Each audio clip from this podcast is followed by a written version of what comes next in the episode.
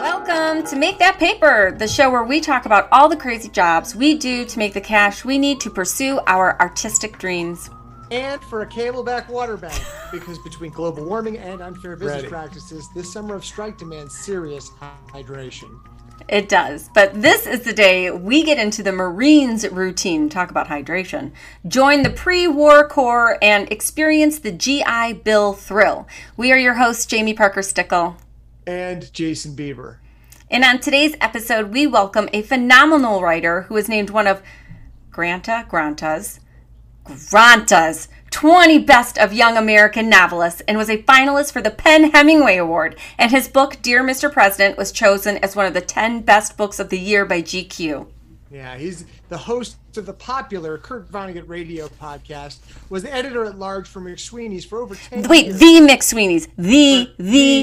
McSweeney's. Yeah. For over 10 years. So cool. And teaches at Columbia University, where he received a 2021 fellowship from the Humanities War and Peace Initiative.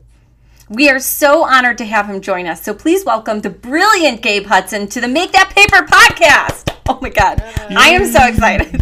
Excited. Thank you so much, Jamie and Jason, for having me on. I'm thrilled to be here. I'm a big fan of the show. Yeah. I'm such a big fan of yours. Can I just tell you, so I graduated my MFA in 2020, 3 months after the pandemic was announced. So basically, my graduation was online, and my lecture was online, everything was online. And so I had joined Twitter, but I had never been on Twitter. It was just to preserve my name and account on it. Right. But so I joined Twitter, and here's Gabe Hudson, this famous author, interacting with all my cohort from MFA. And I was like, Why? Do you know him? Can you introduce me? And they're simultaneously like, no, he just responds to authors. And I was like, shut up. And so we had a game. It could have been a drinking game, but few of us drink, and we were like, let's see if Gabe likes our tweet, let's see if he likes our response. We had a game. It was amazing. You were so cool. You're like our hero. We were like, this is amazing. That's amazing to hear, because from my perspective, definitely not what I'm seeing out there on the timeline. I was just trying to get, I put a bunch of effort into Twitter because of the pandemic, and I was living on Cape Cod kind of by myself, so I was trying to make friends, and I was putting a lot of effort into it. And then the community that grew out of it was just extraordinary. And yes, I love all of the West Coast affiliates associated with you all. I mean, you all did that MFA under Todd Goldberg's program, right? Yes. Love Todd, love all of those people. I'm so grateful for them being online. They become great friends, Yeah. Yeah. I feel like I'm in the room the first time Kevin Bacon finds out about 6 Degrees of Kevin Bacon. Right? I tell people all the time, if you lived in LA long enough, and you can't say this about New York, it's not the same. You can't say it about Chicago, a little bit about Chicago, but LA is the epicenter, even though writers come out of New York, and that's where publishing is, et cetera, et cetera. LA is the epicenter of relationships. If you stay in LA long enough, you will know everybody in the country that has done, as an artist, that has done anything. Yeah. You're 1 degree away from everyone. And knowing Todd Goldberg, who's my mentor, is knowing everybody. I did an interview with him a while back, and he had the most amazing stories about his childhood. I don't know if you've heard them, but they're wild, and I love him to such a high degree. And then the way he talks about his grandfather, who was this mentor, I just think the world of him. So such a cool guy. He's a cool guy, and so supportive. I mean, he actually helped me get my first adjunct professor position this year, which was one of my goals. But it's so funny because my lit agent was like, Jamie, she's like, I want to get some early book blurbs for you before we go to publishers with your book. And I was like, great. And she's like, make me a list of authors. And so I make a list of authors, and she's like, Jamie, all these people are friends with Todd Goldberg. And I'm like, you find me someone that's not friends with Todd Goldberg, and we'll talk. This is an impossible mission.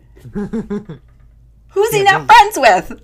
It is incredible. I mean, there is there was somebody else that recently was like appointed to a position that Todd is good friends with. I think did an MFA with you. No, he did Bennington, but is like friends with Todd. I think he went to Bennington with Todd. But yeah, just the degree to which Todd supports people. Todd was supportive of me getting my podcast, original podcast, off the ground. Like, I don't know that I would have had the courage to do it were it not for his encouragement. So yeah, it's I love the internet for that, you know? Yeah, 100%. Yeah, it's amazing. And I have to retract. I realize that Todd Goldberg is Kevin Bacon. Yes, I think that's... Well, that's what you were saying. I mean, I understood that. I understood that. Yeah. So here's what I think is super interesting. And my understanding of the military was limited to, I had a grandfather that quit college to go enlist for World War II. And then my second grandfather was an immigrant, and he had to leave the U.S. to go fight for Canada. He became a bombardier, and he taught flight school and stuff for World War II. But very cool. I mean, that's all fascinating. Yeah. Yeah. And then they stopped teaching when it got to Vietnam in my history classes. And my dad was not in Vietnam. He was in college. And then, like, I didn't understand that there was military beyond that, because I think, like, I was one of those sheltered children. So my parents, like, put blinders on us and put, like, college prep. Yep. So I didn't know that you could join the military. This is how naive I am. Until I went to Michigan State University, and one of my dorm mates was in the reserves. And I was like, there you go. Yeah. Tell me more. And it was a girl. And I was like, tell me more. And you, when did you join out of high school knowing? No. Okay. Let's talk about that. Yeah. I actually have a funny trajectory that I've been more and more candid about as I get older, because I figure I'm going to die soon anyway. And it's not like I was trying to hide it before, but like, if you look at me on paper, I look like I've received all these fellowships from fancy universities, Ivy League schools and stuff. So it looks like one thing, but the truth is I have a GED. I'm a high school dropout, and I dropped out of high school in my junior year. I moved up to Austin, Texas. And I went to Austin Community College for 1 year. And if you had a 3.0 average or above back then, you just seamlessly transfer into UT Austin. So that's what I did. Amazing. Yeah. So I then got into UT Austin. Everyone was like, wow, this guy's got some magic tricks. How do you do that? And then I proceeded to just do terribly, because I like didn't go to class and had a lot of fun. And so I was on a rocky road again. I was on the ropes again. And I had always been interested in the Marine Corps and in military and in war, in large part because I was reading a lot of like Cormac McCarthy's Blood Meridian. Shut up. That's insane. Oh my God.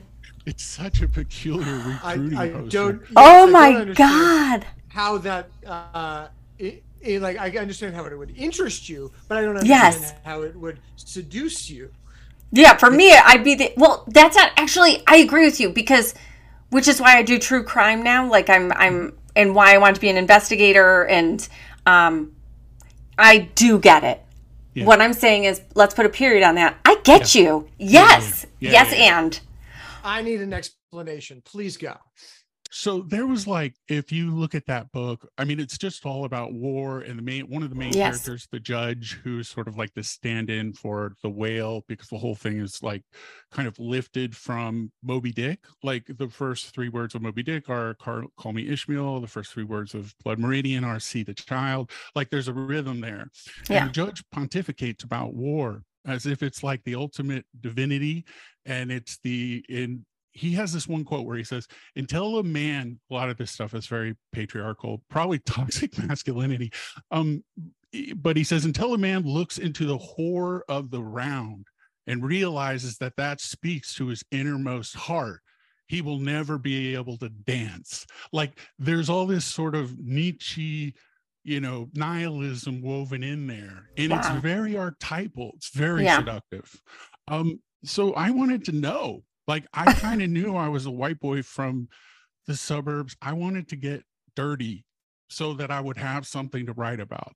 So the Marine Corps just seemed, and also I was like a soccer big soccer guy when I was in high school. I was like the star. So it was really weird when I quit. Yeah. I want to talk to you about that for a second, because you look like an Abercrombie and Fitch model. Like you look at pictures of Gabe Hudson and he's like big blue eyes. He is the poster child for American meat and potatoes, but like Abercrombie, right? Like gorgeous. So, but inside I am like a tiny little woman.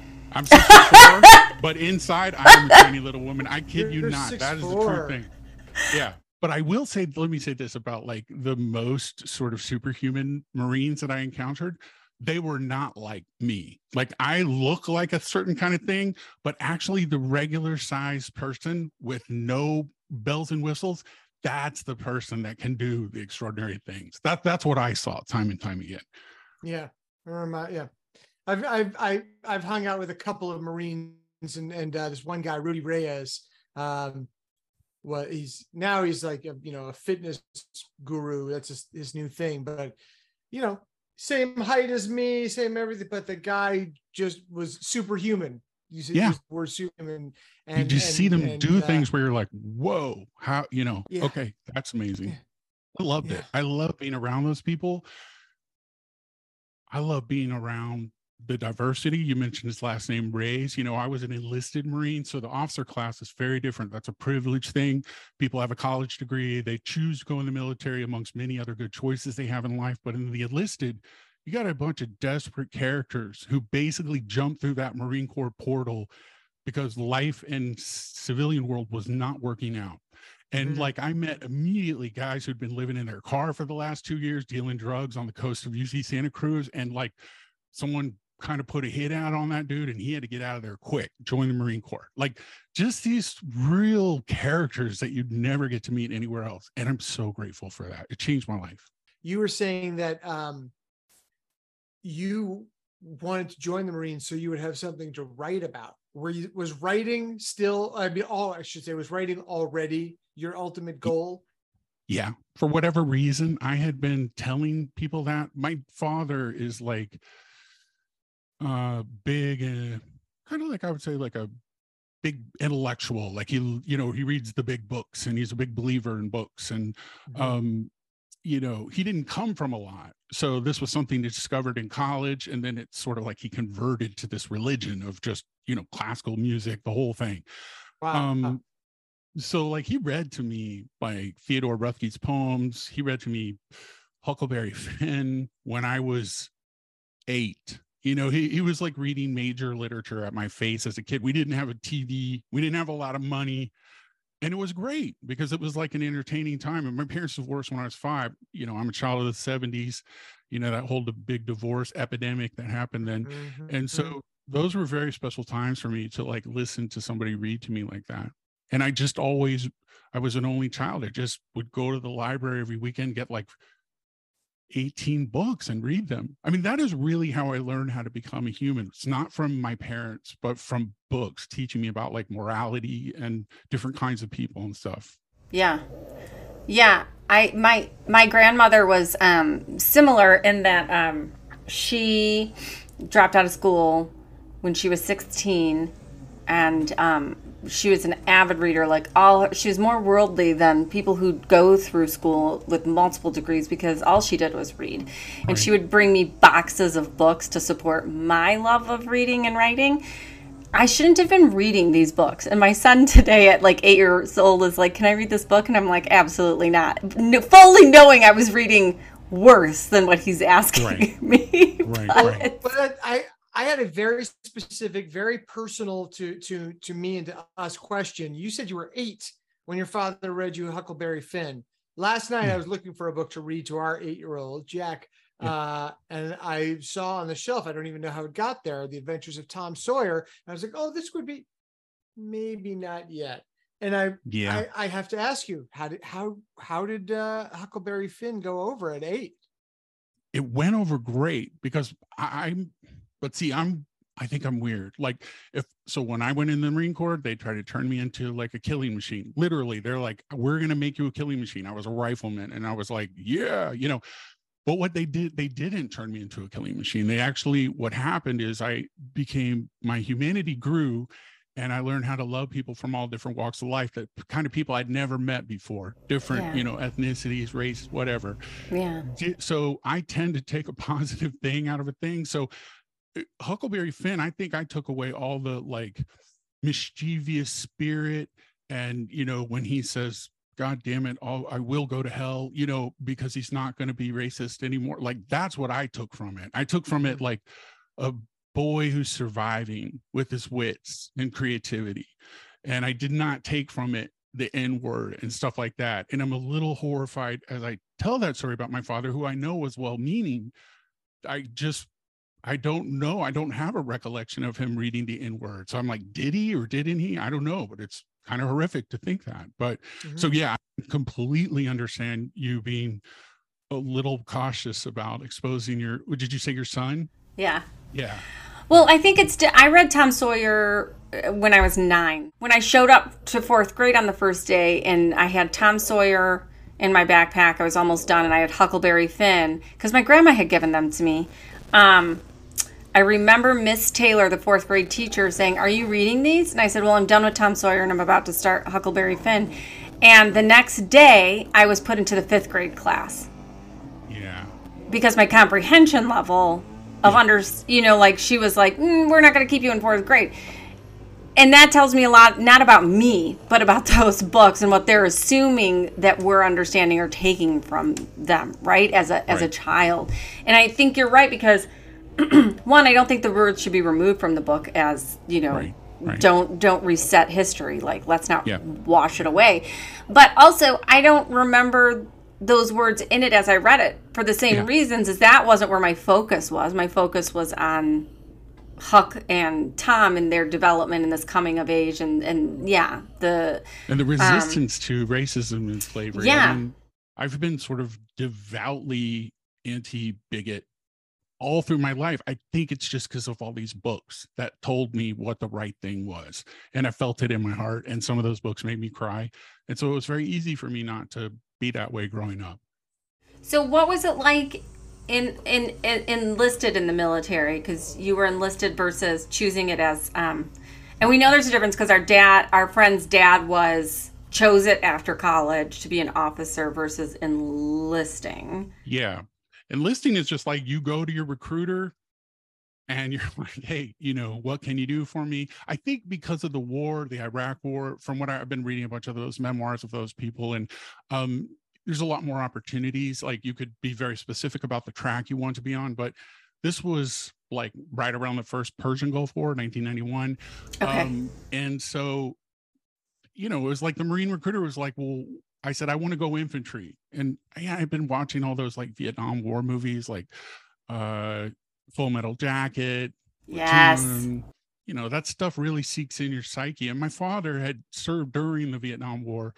And so, but he never cared about that. And like, he let my little brother wear his army uniform around the house as like a costume or something. He didn't care, but I still knew my dad did it. And so the legacy of the Vietnam War was something I felt acutely, like that toughness, that craziness. What was that? Seems like everybody kind of lost their mind. And when you're young, at least when I was young, you kind of want to lose your mind a little bit too. You know, you're like, I think I could lose my mind right now a little.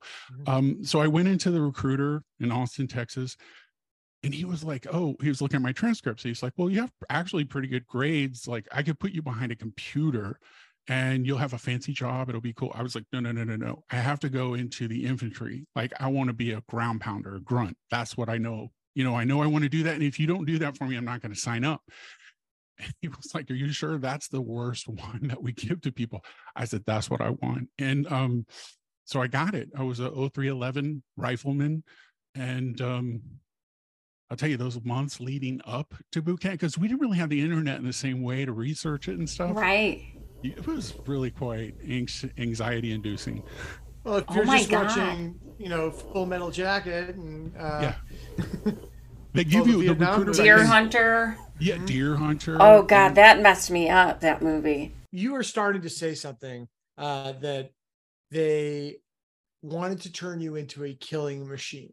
They were, and essentially, you were starting to say that they failed. You had been saying that they sort of failed to do that, and instead brought out more of your humanity. And, you know, you also said that you were on this journey as a writer, seeking, seeking, you know, your, not purpose, but like to become well-rounded. So you had something to write about. Can you kind of talk to us, because so many of the people who come on the show and talk about the jobs they had and how, you know, waiting tables at this restaurant inspired this this play they wrote or something like that. And could you kind of tell us how that journey obviously didn't go the way you planned, but maybe took you in the way that it was supposed to? Sure. And what's interesting is I think it did also kind of take me in the way that I planned. Like, oh, really? I was potentially a killing machine. I mean, I was pretty wild and tough at that time. I fought some, I remember I went back to Austin and I was with my college friends and I got like in a fight with these bikers in a back alley. And I like romped one of them real hard and not in a way that a college kid normally would. And my friends were like, what the heck is, you know, but I'm not saying I was the toughest. There was a zillion tougher guys than me, a zillion. But that process was like, you know, I'm an only child. I think I didn't realize this until I got older, did therapy. I think I've been very lonely for like a lot of my life. And so suddenly I'm sleeping in a bunk with 70 guys in a barracks, and we're waking up together, and we're going to the bathroom together. We're showering, we're bleeding, we're crying together. You know, I saw guys at the beginning of training who couldn't even climb up a rope. Like, but by the end of it, they were just going up and down that thing like a, you know, like a jelly bean. I mean, it was like you watch people become amazing in front of your face and do things that before they couldn't do. And you saw people under intense duress, how they handled that duress, whether they be shouting at, or like if somebody is made to do something in a terrible position for a couple hours, or if they take you out front and there's like sand pits and they bend you, they call it, you get bent. And I think they call it something else now, but they just make you do like push-ups, jumping jacks, leaping frogs, just like a crazy amount of stuff till you basically expire in the sand and you are a mess. Wow. And, you know, I was doing that. I was getting in trouble a fair bit. Like I was a troublemaker, but I was also very devoted to like my guys. So, you know, I'm trying to think of an example of what I witnessed or how my humanity grew. I mean, there's little moments. Like I remember there's this big black guy from Louisiana next to me, Jackson. He's a couple inches taller. He's just a sweetheart, sweetest dude on earth. He was just reading letters one day. And I said, what's going on? What's up, Jackson? What you reading? And he was like, you know, my pastor writes me these letters every week. And they're like the most important thing in my life. So I read them. And it's just like, you just don't hear that. Like you just don't, I never saw that before in my life. Or when we showered, it's like dudes would have they'd be like former Aryan guys, at least I think they were, but they would have the tats all on their back. And then there'd be like gangbangers from LA, you know, Hispanic dudes with tats on their back. And it showed like who they were before versus who they are now. And then now we're all together. And it really felt profound to me. And at the end of boot camp, they do this really peculiar thing where I never heard anyone talk about it. It's called a gong show. And, you know, you're scared of your DIs. For 3 months, you're scared. And all of a sudden, they pull up the footlockers. They say, everybody got around in a circle. This is 2 days before we graduate boot camp. We're going to do a gong show. What's that? They say, well, we want you to do your best imitations of us and of your fellow people in the troop. And like everybody, I had no idea. People were like, oh, do that imitation. Like all these friends knew their friends had good imitations that they'd been whispering at night. So they get up and do that. And it's like, you know, artificial intelligence replication. It's like exactly the voice of these guys, you know, like the cadets were just doing perfect imitations. And it just showed how deeply all of these people, recruits and DIs, had become embedded in our psyche and in our heart that they were instantly recognizable. And I never laughed so hard. And it just tears rolling down the side of my face. I was like, unbelievable.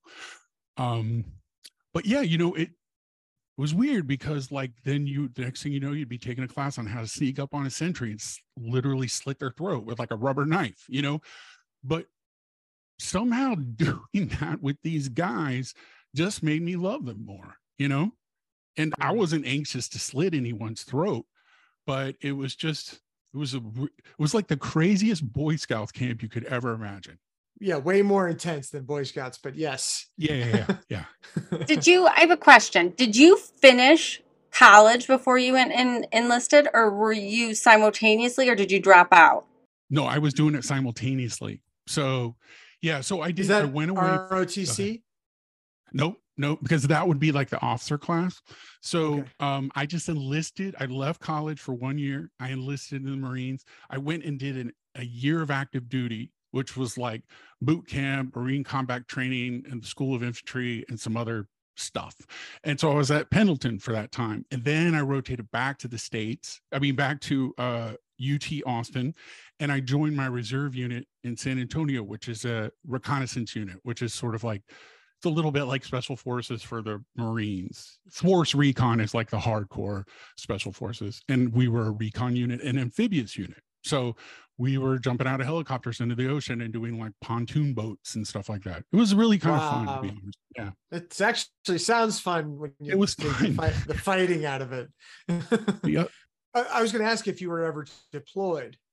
No. And I felt so lucky about that. For a long time, I wanted to be deployed. I wanted to go to war. I was hardcore. Like, I was like, I almost was bummed to leave to go to the reserves. That's how much I love the culture there.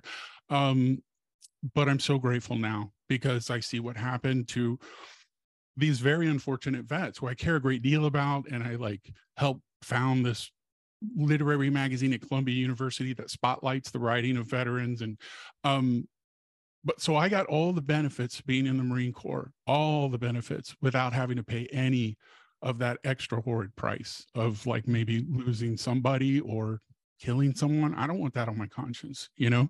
Mm-hmm. Yeah. So you were in training during the first Iraq war. Is that right? I signed up in 1992. So after they'd come back. Just after. But here's the really weird thing. Like, I've spent my whole life thinking about like what we've been doing in Iraq starting from 1991. That war never ended. I mean, it Correct. Is so yeah. weird. George Bush declared it. George Bush Sr. declared it over in 100 hours, but that war never ended through the 90s. We continued to send people in there, malign them. It's really nuts. So, but yes, I missed all that. But considering the fact that we continue to have troops overseas, the fact that you were never a part of a group that was sent... It's sort of miraculous in a way. Like, I don't even know how you escaped that. Is it because you were simultaneously in college at that point? No, they didn't call up the huge numbers during the 90s. In fact, there was a downscaling of the military. And in fact, that's what a large part of the 1981 Gulf War, all that air power they showed off, that was them trying to win contracts so the government wouldn't downscale the pay of everybody. And they just didn't need that kind of person power. So they were fine. In fact, I heard of really good Marines that were just sort of let go in the late 90s because there was no need to keep them. It was only after 9/11 everything ramped up. Interesting. I think it's interesting too, because like when I graduated in the mid 90s, mm-hmm. high school, like I didn't know what people were doing really. I just was very self-aware of what I had to do and what was expected of me. And like, I think that's how a lot of us were back then. Right. And you didn't have the internet. So there was no conscious awareness of, you know, what other people and places were doing. But I do remember coming home after my first year and seeing, cause I grew up in a very like diverse middle-class neighborhood. So mm-hmm. there was like, we had teachers and postal workers and plumbers and it's just all over the map. And it's a small town. I graduated with like, I think my graduating class was like 300 people. I don't remember, but in Detroit. So that's like sort of a big deal to be so small. Yeah. And I do remember like seeing the guys who had enlisted, no girls, no women, but the guys who had enlisted walking around in their T-shirts, and, like, so proud in their, like, fatigues and T-shirts, like, at the shopping center, which was our little market. And it'd be like, oh, hey, Ryan, so is this a look now? No, I joined the military. I'm like, oh, why? You know, like, it was such, so to hear your perspective on it. And the whole time, did you know that you wanted to be a writer, or at any point in time, did you think, oh, I'm going to make a career out of the military? I thought I would make a career out of the military at one point. I thought, like, maybe I could finish up my college and, like, become an officer. I really believed in the Corps, and I do really believe in the values that it espouses. I just think that those get very crooked once you get out of the lower ranking enlisted and officer ranks. You get to the career officers, the people in the Pentagon. Those people are making very bad decisions, intentionally letting our people get maimed so that they can personally profit off of war-making machinery from corporations. I mean, that's the essence of this sad situation. So I was all in the Marine Corps, and I still have been more deeply moved by the humanity of the people I served with than anyone, I think, probably any other group of people that I've been with, except for I was in Korea for 5 years as a creative writing teacher, and that was very moving too. But I love those people were there for me when I needed them, when I was down, and I got up. Like, after I got out of the Marines, everything changed. Just can't even describe to you what a huge change it was in my life. Like, all my dreams started coming true, you know? That's amazing. Yeah. How long did you spend in the Marines? In 4 years. 4 years. Okay. Yeah. So you're doing, like, the weekend reserve stuff, and then they send, so it's one weekend a month, which oddly comes up way more frequently than you would imagine. And then we do 2 weeks every summer, usually at Camp Pendleton. You do some sort of training. So it was this weird hybrid life. And, like, when I started taking creative writing classes from my first creative writing teacher, Ben Marcus, University of Texas at Austin, he's now at Columbia. So it's wild because I get to know him there. He was very important to me. He turned me on to, like, Dennis Johnson's Jesus is Sign, and, you know, like, the Kafka parables, and just a whole bunch of, like, you know, Tim O'Brien, all this, like, really crucial foundational texts. And so at the same time I'm taking that class and my mind is changing, and I'm in the studio trying to write my short stories. Once a month, I got to, like, put on my, like, helmet and my uniform and get all, you know, get my high and tight haircut and all that stuff and be dialed in and show up with those guys who were very hardcore. Like, they all had their jump wings and their scuba bubbles. And the Marine unit I was at, that recon unit, they wanted, especially because I sort of looked a certain way, they wanted to send me to all those fancy schools, which would have been my dream come true until I met Ben Marcus, because my real dream was being a writer. And that kind of changed everything. So, how old were you when you met Ben Marcus?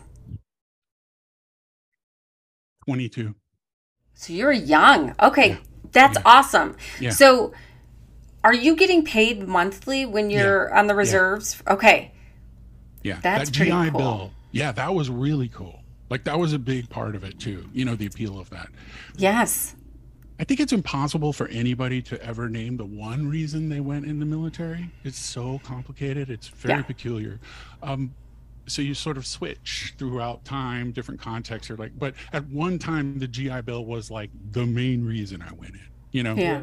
Yeah, of course. And I'm sure for so many people, I mean, not I'm sure, I know that for so many people, that's why the GI Bill is there. It's very attractive. It's lucrative. It opens doors that otherwise are not available to be open to many people. Yeah, we've had several artists on the show that went into the military in college, and the whole purpose was because they needed money. Right. And the GI Bill, what you often see, and not to undercut the GI Bill, but what we often see is that, I don't want to call it a bait and switch, because you know what the possibilities are. But you go in with the promises of this of a better life. But if things go sideways, or rather if they go, the kind of the intended purpose of being in the military is to be sent into combat. And should you pull that card, that better life maybe isn't as available anymore, or possible. Right. I think that's true. What's really funny though is there's so much about the military that is bait and switch that I think that the GI Bill is one of the lesser bait and switches. You know, like so many people end up on paths they did not know they were going on when they signed up. Mm-hmm. I'll tell you a funny story is like, so when we back then we would do boot camp, then Marine combat training at Camp Pendleton, and that's reasonably hardcore stuff. And that's so like every Marine can be a rifleman first, and then after that you go to your various schools. And so this guy though, he signed like a blank contract. He was pretty hardcore, and so he got a piece of paper at the end of Marine combat training telling him what his new job would be in the Marine Corps. He didn't know, right? And he was hardcore, and he opened it right in front of us. I didn't really like this guy that much, and he saw it said cook. He was a cook, and I have never seen someone lose their mind. Like, he was going to be a cook for the next 4 years. And we didn't want to laugh too hard because we knew that guy would like jump on us and start hitting us or something. But I've never forgotten seeing such a seismic shift in someone's life just determined by an arbitrary piece of paper like that. Cook. It's so funny that you just said we didn't want to laugh too hard because he'd jump on us and start hitting us. And I mean, like, that's so much Gronk in the Teenage Dragon. It's just like, that's the language you use. Yeah. Like, sometimes it's just like, I'm like, it is so, I talking to you is crazy because like, oh, he sounds like his book. Like, these stories are mimicking. That's funny. It's so good. That. Thank you. That means a lot. Yeah. I don't think I've actually heard that exactly, but I hope so. I mean, just the way you just said about that guy, I'm like, oh my God, that is totally, you know, the jocks in the book who are just like, you snort funny and bam, you're eaten, you're gone, you're dust. Jamie, you were asking me like about college, like did it pay for the GI Bill? Yeah. And one thing I wanted to say is many of us know, coming from like, you know, solid middle class families, like the GI Bill built America's middle class, you know, coming out of, and like my father's a GI Bill guy, and everyone I knew's dad was mother was a GI Bill guy. So I felt there was something very interesting of like engaging with this that had been so central for the previous generation, you know, the GI Bill.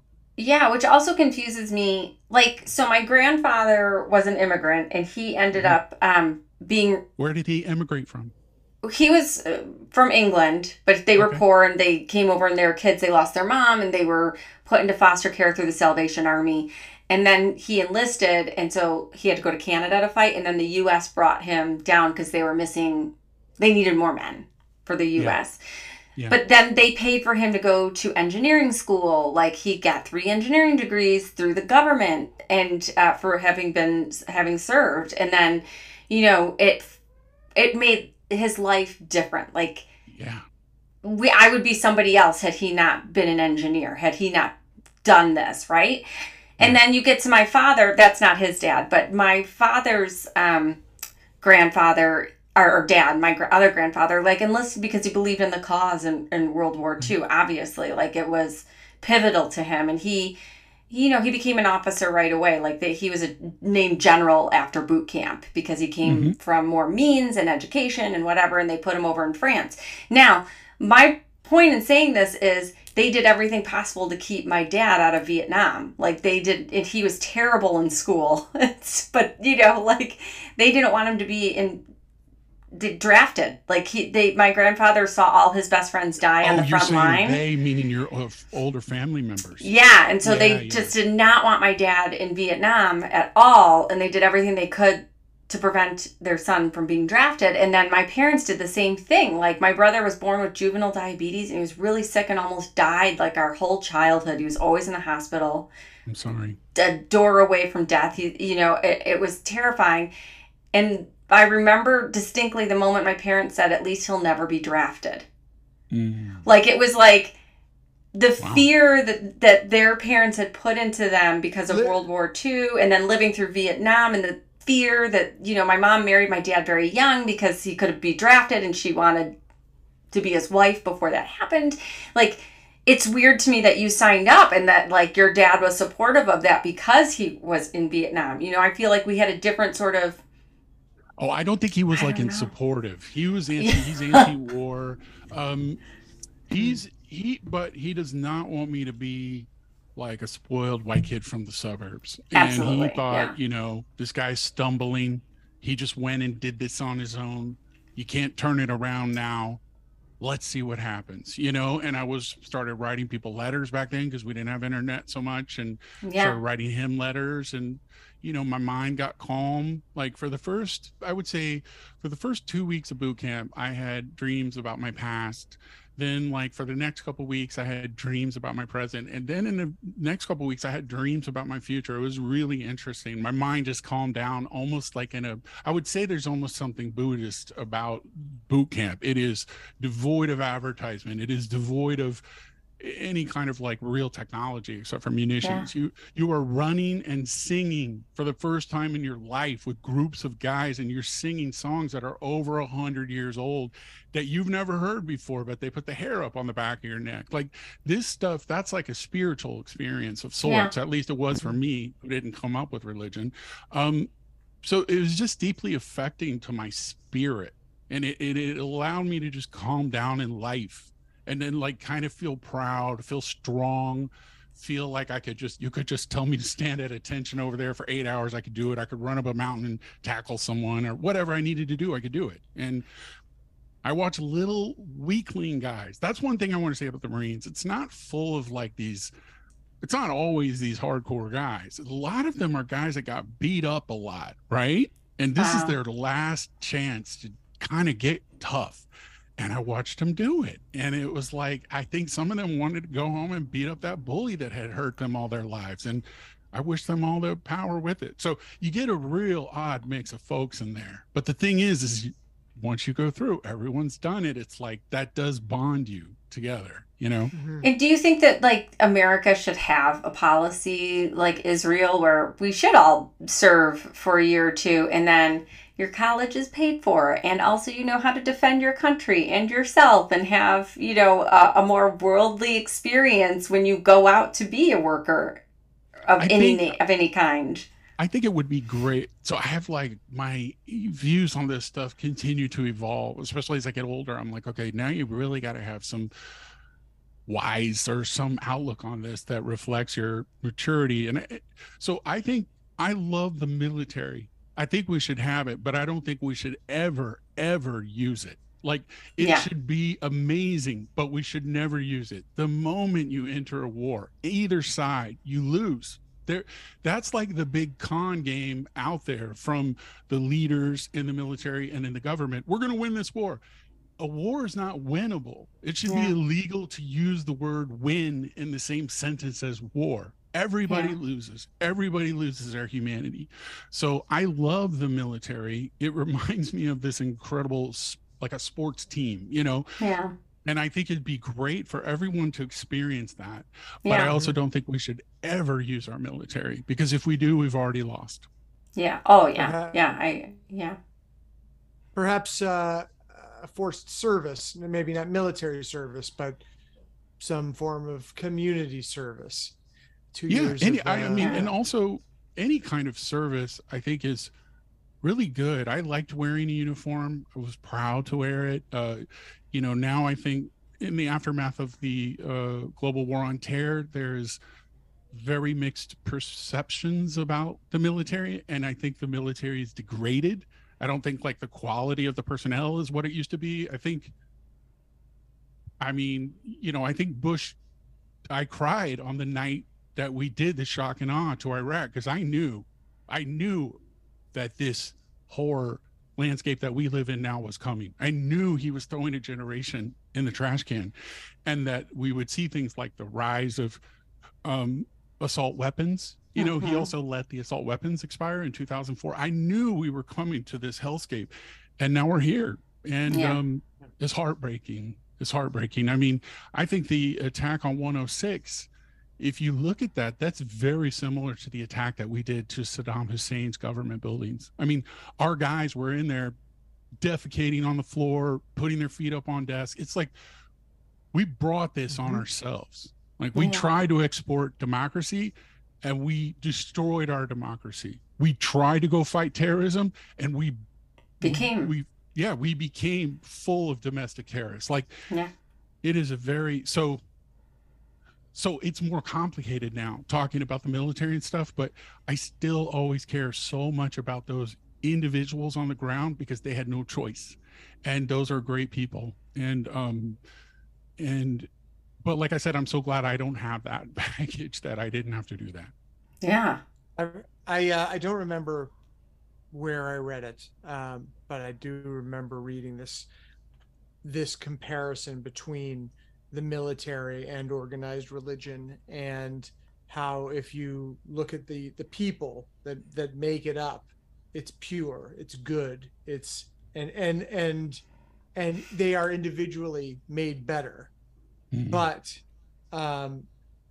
then when you step back and look at the what's above it and how the whole thing is utilized and manipulated, that's when it gets dirty, and that's when it gets like Cheney getting all those Halliburton, like all the people on the ground in Iraq were working. It was so clearly for them to profit. Naomi Klein has some wonderful writing about this and insights, and I mean, she is just gobsmacked that the American public is not more freaked. We've never had an administration just wholesale, just ripping off America like that in front of their faces and doing it with impunity. I mean, what Bush did was so much worse than Trump. I mean, I loathe Trump, but Bush brought so much bloodshed. And when you okay torture, I mean, a democracy, can it survive that? It's not clear that it can. Because once you lower the bar so low on our behavioral standards, then you end up with these nutty politicians firing their guns off in their commercials. It unleashed a devil in our country, I think, that I think many historians would say has been there all along. Yes. But maybe we just didn't feel it as much in the 90s. That's what I was going to say. It's just so farcical that it reads like satire when I see it on social media. I'm like, this isn't. Oh, this is real. This is crazy. Yeah. Let me ask then, because I would like to, at some point you were discharged, and you went back to Texas, and then this new career, the real career, took off. Writer. Yeah. Yes. Writer. Yes. Yeah. And it was in. Go ahead. Please. Well, my question. It was an amazing. I wrote about this in one of my I wrote about this on Substack about my post about Cormac McCarthy, because it was just so fortuitous timing on my part. So I got out of the Marines, but when I got out of the Marines, I would still look like a Marine. I was a Marine. I think I even wore my dog tags for a while in civilian world. A little embarrassed about that, but I reported to my unit, recon unit in San Antonio, and I resumed school at the University of Texas at Austin. First semester back, I speak to the counselor, and he knows I want to become like a writer. And he's like, there's this hotshot young guy who's visiting. His class is full, but if you go talk to him and he says, yes, I can still let you in. So that was Ben Marcus. And I go in. Ben Marcus is like 28, wearing cargo shorts, some high tops. His first book, The Age of Wire and String, is about to drop from Knopf like a month later. And I go in and I see him. I say, hey, I want to take your class. Can I take your class? I see that you have Blood Meridian on your syllabus. He goes, I love that book. I was like, I love that book. I want to go meet Cormac McCarthy, who lives down in El Paso. I said, will you let me in my class, in your class? He said, yes. And he signed the thing. And it was like, next thing I know, that guy's like calling on me to like read my work out loud. He sort of like wailed at the class one day about how they weren't paying attention to their language as seriously as they should, and then he like pointed to me and my work as like somebody who was and he just when in his office hours he was like, you should apply for an MFA, like I can help you with that. He introduced me to like Gordon Lish and all those writers, Brian Evanson, the Quarterly magazine. I mean, he opened up a whole world to me, and I loved it. I ate it up. I just couldn't get enough. And he sounds like the best teacher ever. He was incredible. And then, and so anyway, so he left then to go take a tenured position at Old Dominion, which he stayed at for one semester, and then he went to Brown. But in that time, he and I continued to send letters because we were not so email-y back then. And I would send him long letters about like books I was reading, Michael Undaji's early works, you know, the collected works of Billy the Kid, just cool stuff. And he turned me on to that. And so he would like write back. And then I sent out some stories and they immediately got published, like in the Berkeley Fiction Review. It was like my first time ever. I put it in an SASE and sent it off, and it pubbed in the Berkeley Fiction Review. And in the next semester, also when he was gone, I won the like top prize in the creative writing in the English department, the creative writing prize with like a cash prize. Like, it was nuts. And like the professors, the thing, they came up to me and they were like, how did you write this? Like, it was not even close. You were so number one, you know? And I was just like, oh my God, this is like my dreams come true. And then I applied to Brown, and obviously because of Ben, you know, in large part, I got in, and it was a full fellowship. So they paid for everything. You know, I went from being a GED kid in the enlisted Marines to like a fully funded Brown guy, who then they let me teach my own class that semester, in those 2 years, which was wild. Yeah. I love this story. I have goosebumps. Yeah. This is so good. It was so special. And it felt like it came out of that Marine time. Like when I told you about the like Buddhist aspect of being like, just the way you get calm inside yourself and you could sort of see what's important to you. And you have an opportunity and someone's opening a door and you're going to go for it. And I just couldn't have been more excited about everything, you know? But I want to point out that you are so humble and like, you know, very honest about, I dropped out, I got a GED, then I did this, I wasn't doing so great. And then I did this, but like through all of that, I think you know, a star was rising, you know, you weren't, I think what we fail to see sometimes is that people don't do well in certain structures because there's something different going on in their brain and how they function and how things are translating for them. And it sounds like you're a real story guy, you know, like, I know how to say this, Jamie, work on it. I just think it fell into place because you did all these other things and you had so much to say that when you were able to be vulnerable, which takes some time, and it sounds like the military allowed you to be vulnerable when you left, that vulnerability translated so well to an audience that everybody ate you up. Like it's what people needed to read. It's what people needed to hear. It's what people needed to see, right? Like, it's just so honest and transparent, you know? And I think that, you know, reading your stuff, you really do talk to everyone. Nothing you write feels impossible or imposed or like. And I work at it to make it like that. I work at it to make it like that. You know, like I think it's going to make me cry. So wonderful.